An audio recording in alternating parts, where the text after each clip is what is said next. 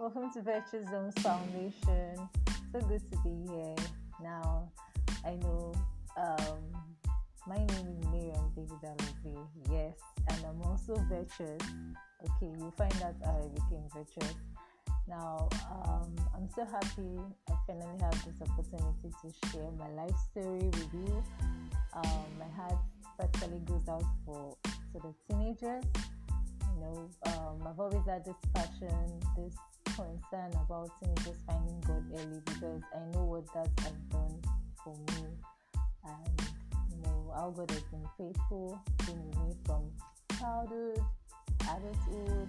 I know this story of my life has blessed a lot of people, and I hope you're ready to share so everyone can have a personal encounter.